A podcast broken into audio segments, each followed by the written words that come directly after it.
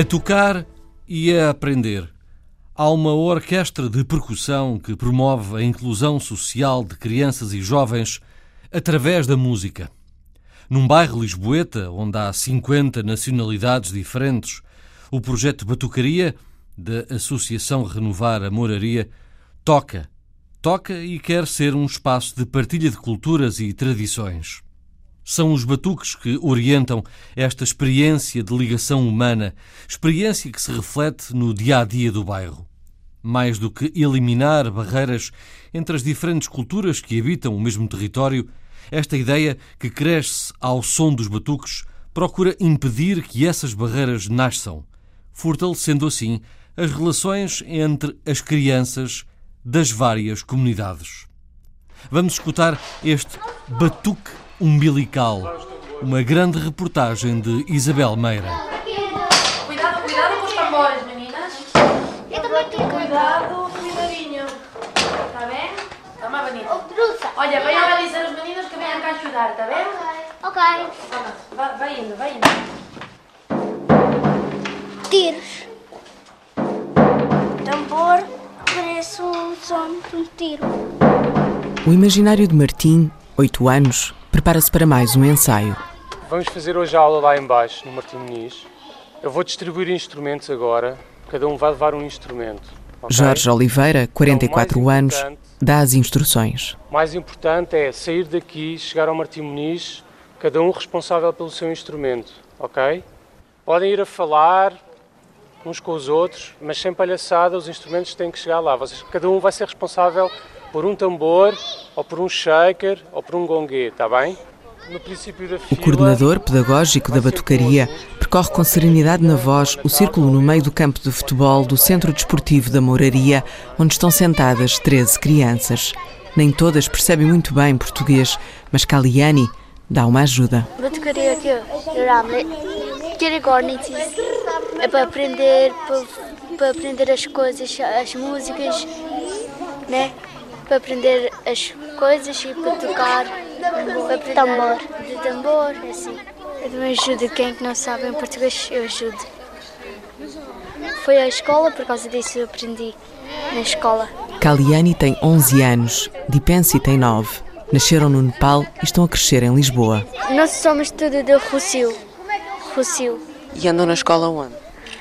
A Gil Vicente, Graça. Ela e eu somos de Graça, Gil Vicente. O que é importante é sair daqui e chegar lá nas calmas, ok? Não há pressa, cuidado com o instrumento. Chegamos lá, fazemos a aula, primeiro, e depois tocamos um bocadinho só para nos divertirmos, ok? A aula tem um formato diferente para celebrar o carnaval. Caliani e Dipensi trazem o rosto pintado com bigodes de gato. Já Afonso, irmão gêmeo de Martim, tapou a cara com a máscara de um lobo. Quando viram uma com a máscara. As meninas assustaram-se bem. Vai chamar outros. Está bem. O desfile vai descer as ruas até ao Martim Muniz. As brincadeiras de carnaval, na fronteira com a maldade, vão de cruzar-se com a inocência de 12 anos de Daniel. Sinto alegria. Sinto alegria. Porque é um espaço onde podemos conviver com outras pessoas e fazemos atividades giras, ensaiamos com as pessoas, ficamos com novos amigos e mais nada. Daniel leva um tambor. Os gêmeos, Martim e Afonso, seguram triângulos ou ferrinhos. A mãe, Isabel, está ao lado. Fazer força. E ouve, mãe, não é para fazer assim. É para fazer assim. Mas conforme, mas levezinho, levemente. Vamos cima, vai. Está na hora de seguir para o Martim Muniz. Olha, como vamos estar a andar e há muito barulho na rua, em vez de estarmos com este sinal, eu vou fazer o apito, ok? Quando fizermos o apito é para fazer silêncio para a gente poder falar uns com os outros. A Catarina Catarina é também professora na batucaria. um ritmo que nós vamos fazendo até chegar lá abaixo, ok? Meninos do Gongue. Também dá, também dá. Meninos dos metais,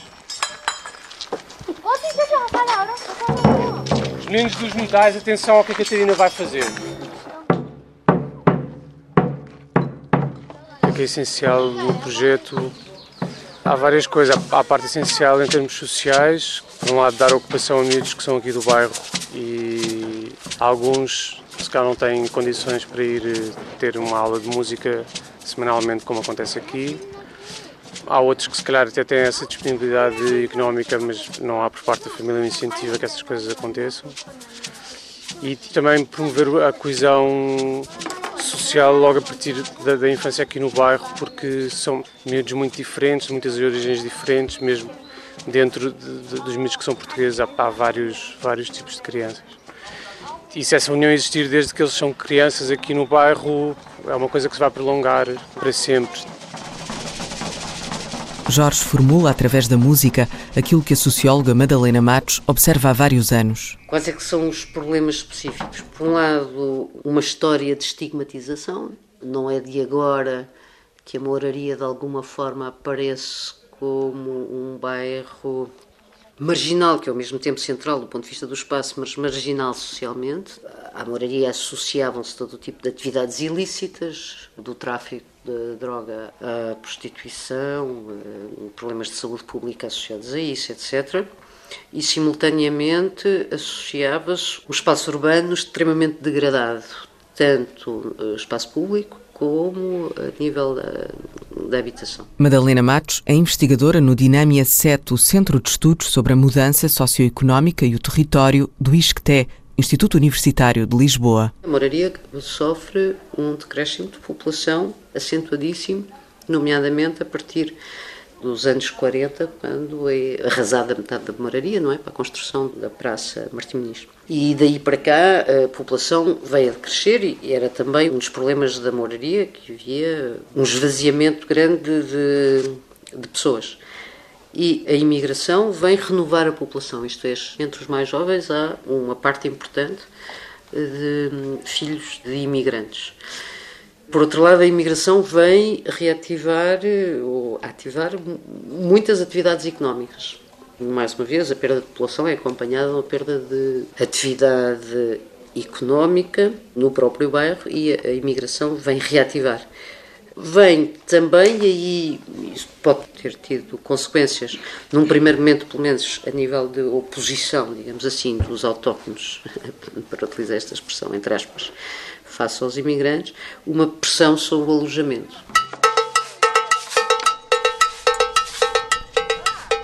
Há cerca de seis anos, a Câmara Municipal de Lisboa lançou o PDCM, Programa de Desenvolvimento Comunitário da Moraria, um plano estruturado em cinco linhas de orientação estratégica, financiado pelos orçamentos participativos de 2011 e 2012, com um valor global de um milhão de euros. A autarquia era liderada pelo atual Primeiro-Ministro António Costa. O dinheiro foi distribuído por associações locais que executaram cerca de duas dezenas de projetos. Madalena Matos coordenou a equipa multidisciplinar que avaliou a implementação do primeiro ano e meio do programa. Pela primeira vez há uma intervenção por parte da Câmara que é mediada, digamos assim, pelo conjunto de atores locais que são as associações.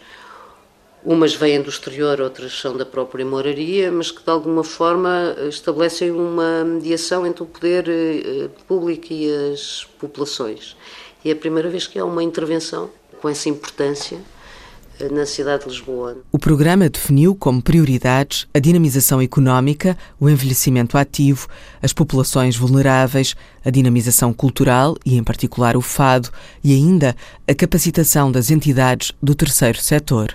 O investigador António Velês foi para o terreno. Eu acredito que, em parte, o sucesso que se pode atribuir eh, àquele projeto e ao que foi feito, entretanto, na moraria no fundo já lá estava. Portanto, a, a, origem e a fonte desse sucesso já lá estava. E isto para quem trabalha não especificamente em avaliação, mas em questões de desenvolvimento, neste caso falamos de desenvolvimento comunitário, de uma comunidade específica.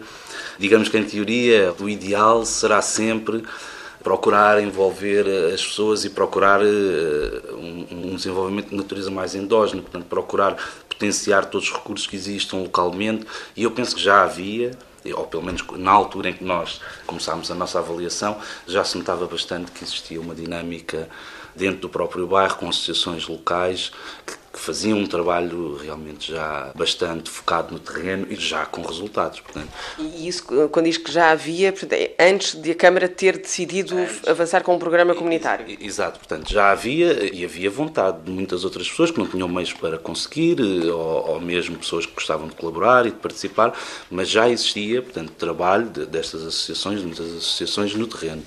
E de associações que tinham uma, uma forma de atuar também bastante positiva, porque realmente envolviam as populações, envolviam as pessoas, a, a população local no, no, mesmo na definição de projetos, no, e os projetos eram direcionados a questões muito particulares da pessoa, daquele bairro, daquela rua, portanto era mesmo planeado assim. E eu penso que isso pode-se considerar um dos fatores de sucesso. A avaliação do programa não procurou medir o grau de erradicação dos problemas.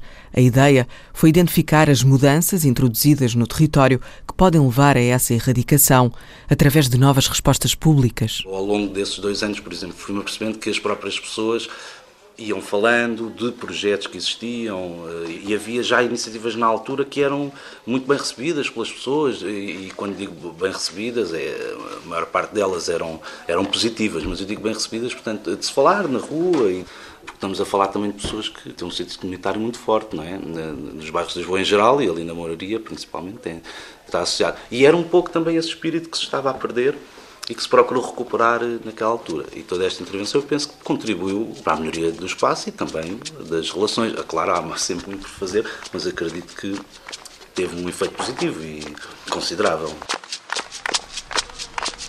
Na lista de coisas por fazer, a avaliação do Programa Comunitário da Moraria recomendou o desenvolvimento de ações junto da população mais jovem do bairro, lembrando que nesse território mora a taxa de abandono escolar mais elevada de Lisboa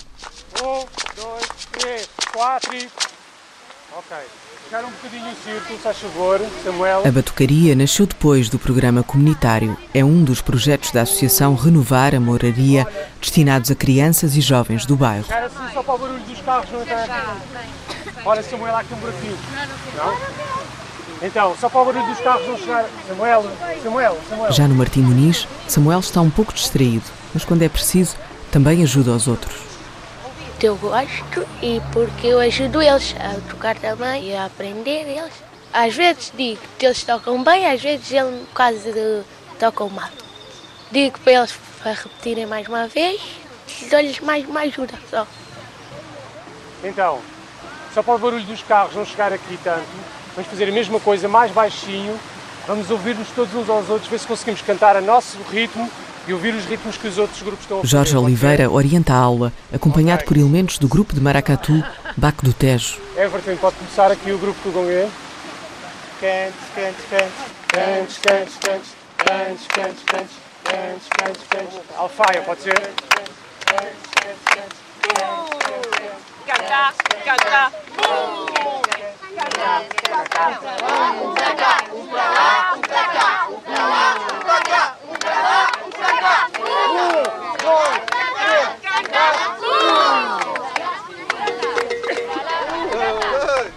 Os instrumentos entram a seguir. Ok.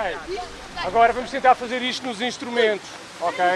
Basicamente são tambores, chacarês, são estas cabaças com contas, aquelas caixinhas que têm areia dentro, são shakers também, e gonguês. Tradicionalmente são metal, mas nós vamos usar também vidro. A aula de música é muito mais do que isso, e a figura do professor não se resume a uma palavra. A autoridade é bom que seja uma coisa reconhecida e não uma coisa imposta. Mas eu não quero chamar bem autoridade, é que, quer dizer, nós estamos aqui todos juntos, cada um tem o seu papel, não é? Não é que eu seja nem mais nem menos do que qualquer dos miúdos que está ali, só que o meu papel na oficina é um e o papel dele é outro. Se eu sair do meu papel, ele tem todo o direito de me dar nas orelhas também, não é? Gosto de trabalhar as coisas um bocado partindo daí do respeito das pessoas umas pelas outras e pelo trabalho que estamos a fazer, porque isso é uma coisa que é universal a qualquer coisa que a gente faça na vida. Portanto, se essa coisa estiver assim bem sólida, bem entendida com eles, depois de trabalhar a parte musical é, é, é muito mais fácil. Na verdade, é uma aula de música, mas a música é quase mais um, um instrumento para chegar a outras coisas, não é? ou para trabalhar outras coisas também. Não é? Uma ferramenta de entendimento uns com os outros não passa pelo diálogo. E foi os miúdos da Moraria estiveram a mandar ovos. Eu conheço alguns. No outro dia foram ali a tirar ali à, à farmácia, no outro dia. Tu achas que eles fazem isso só por brincadeira ou é maldade? É, é maldade, é maldade. Porque ser de brincar, mandava ovos brincar, não era ovos a sério. A lógica de Samuel coloca uma fronteira no território do bem e do mal. Samuel tem 11 anos, vive na moraria, tal como Daniel, que é um ano mais velho. Mas para Daniel, a realidade nem sempre tem uma explicação. Eu não sei dizer, mas. Mas eu, eu só sei que eles fazem isso. As pessoas estão aqui e depois começam a ser atingidas por ovos ou por bolões de água. Samuel, não vai tocar? Não? Assim ou não? Eu não vou, mas estou a estar cheio de ovos, não vou. É já aqui. Eu também está cheio de ovos. Olha a ver. Samuel fica a observar, tal como os turistas que passam pelo Martim Muniz.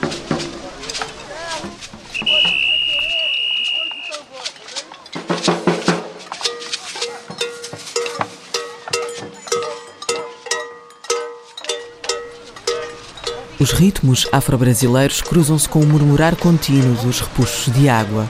As nuvens seguram-se sobre a praça, não se desmancham. São espectadoras de um objetivo maior. O objetivo é esta inclusão total, não é? De, de, desta multiculturalidade e que, que, se calhar trabalhando com as crianças é depois mais fácil que se reproduzam também nas outras famílias né? e demais.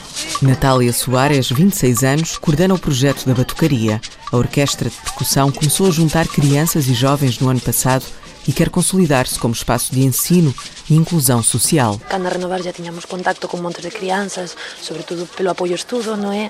Então, dentro disto, surgiu a ideia de fazer uma ação paralela de educação não formal, baseada na música e no ritmo, porque, pronto, achamos que era uma boa forma de desenvolver diferentes competências nestas crianças, competências e habilidades musicais, rítmicas, até outras mais eh, desde a responsabilidade, o sentido de pertença, não é? A um grupo, e achamos uma forma interessante de, pronto, mediante prácticas artísticas, fomentar a inclusão social e o desenvolvimento de, destas crianças a diferentes níveis.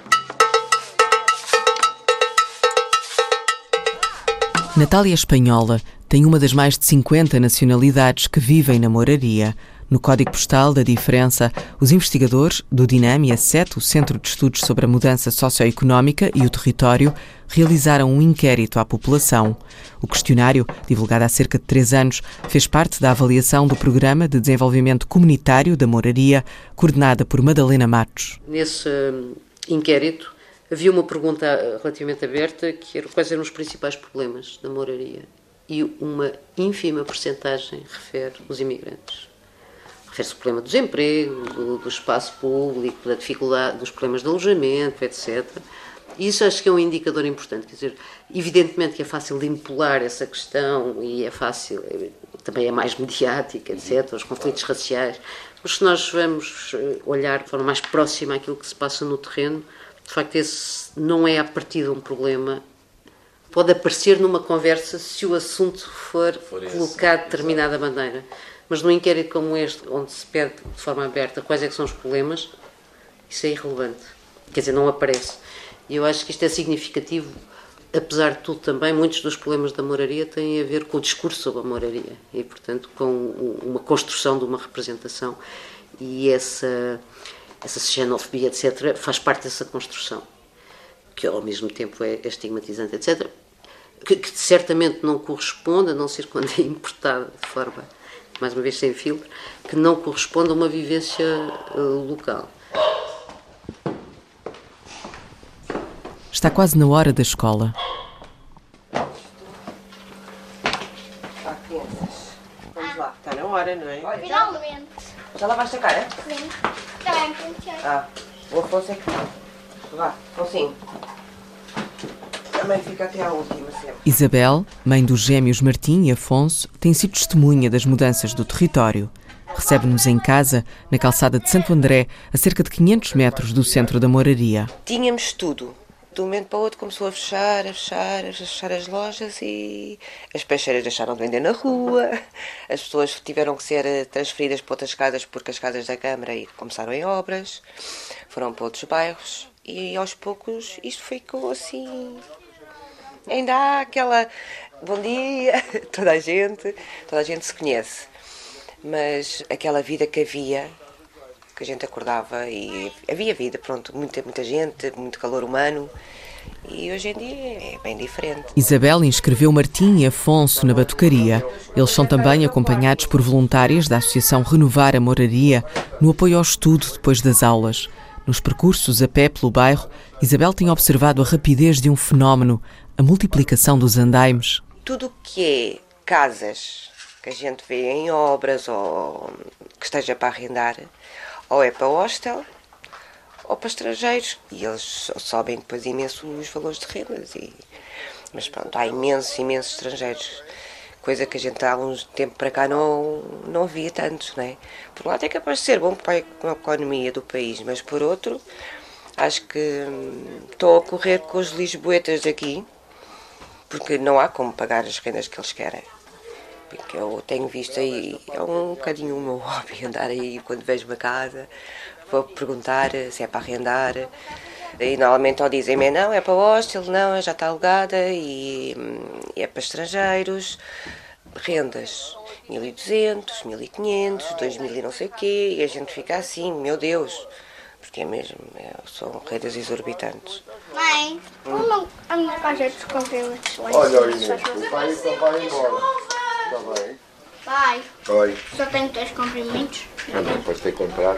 Martim toma comprimidos para hiperatividade e déficit de atenção. Ele começou a ir às consultas de neurologia porque tinha dores de cabeça. Entretanto, como falava muito a bebezinho, a doutora fez lá uns gráficos para ele fazer, não correu assim muito bem. E, e consultou uma, uma consulta de desenvolvimento. Fizeram lá os testes e a doutora do desenvolvimento deu-lhe o Rubifen. Eu andei a ponderar, não comprei logo, falei com montes de pessoas, com médicos, com farmacêuticos, com mães que já tinham dado, pesquisei na net. Tem os seus prós e contras, mas quando eu comecei a dar, realmente eu não, não me arrependi. Por um lado, deixa de ser aquele menino assim espontâneo, alegre, pronto. Mas naquele período, na altura que está na escola, está concentrado e consegue aprender. Ao pequeno almoço, Isabel também toma medicamentos. Está a tratar uma depressão que lhe bateu à porta há cerca de um ano, quando os médicos diagnosticaram um tumor na coluna cervical de Afonso. Tem um tumor na C3. Tudo indica que seja benigno pela esta atividade toda. E eu fui meio abaixo aí. Depois, entretanto, tive que pôr baixo a assistência à família e eles não me renovaram o contrato. Trabalhava como auxiliar de educação. Depois foi este o Martim. Para mim não me cabia que o Martim fosse preguiçoso. Até perceber o que é que se passava com ele, também foi tentar ver. Pronto, e é o Afonso, é o Martim. E, e fui-me um bocadinho abaixo. Sim, a mãe está cá fora. De casa até à escola básica do Castelo são cerca de 750 metros. A subir a colina, Martim senta a mochila um pouco mais pesada. Estou aí todos os livros que eu preciso para estudar. Estudo mais matemática e português. Ah, está muito mais pesada. Pois está. Antes só. Agora, enquanto eu desci, estava mais leve. Muito mais Oh, pesada. porque que entrou o ar, ficou mais pesado. Na escola, há de encontrar-se com a melhor amiga. Ah, Daniela! Daniela. A minha melhor amiga. Hum, O pai dela é português. E a mãe dela é chinesa. E o irmão também e a irmã também. São todos chineses, menos o pai. E todos falam português. E também chinês, menos o pai. Daniela não está na batucaria, mas Martim diz-lhe que o som dos tambores é especial. Porque eu, a primeira coisa que desde bebê, a primeira coisa que eu gostei foi os tambores.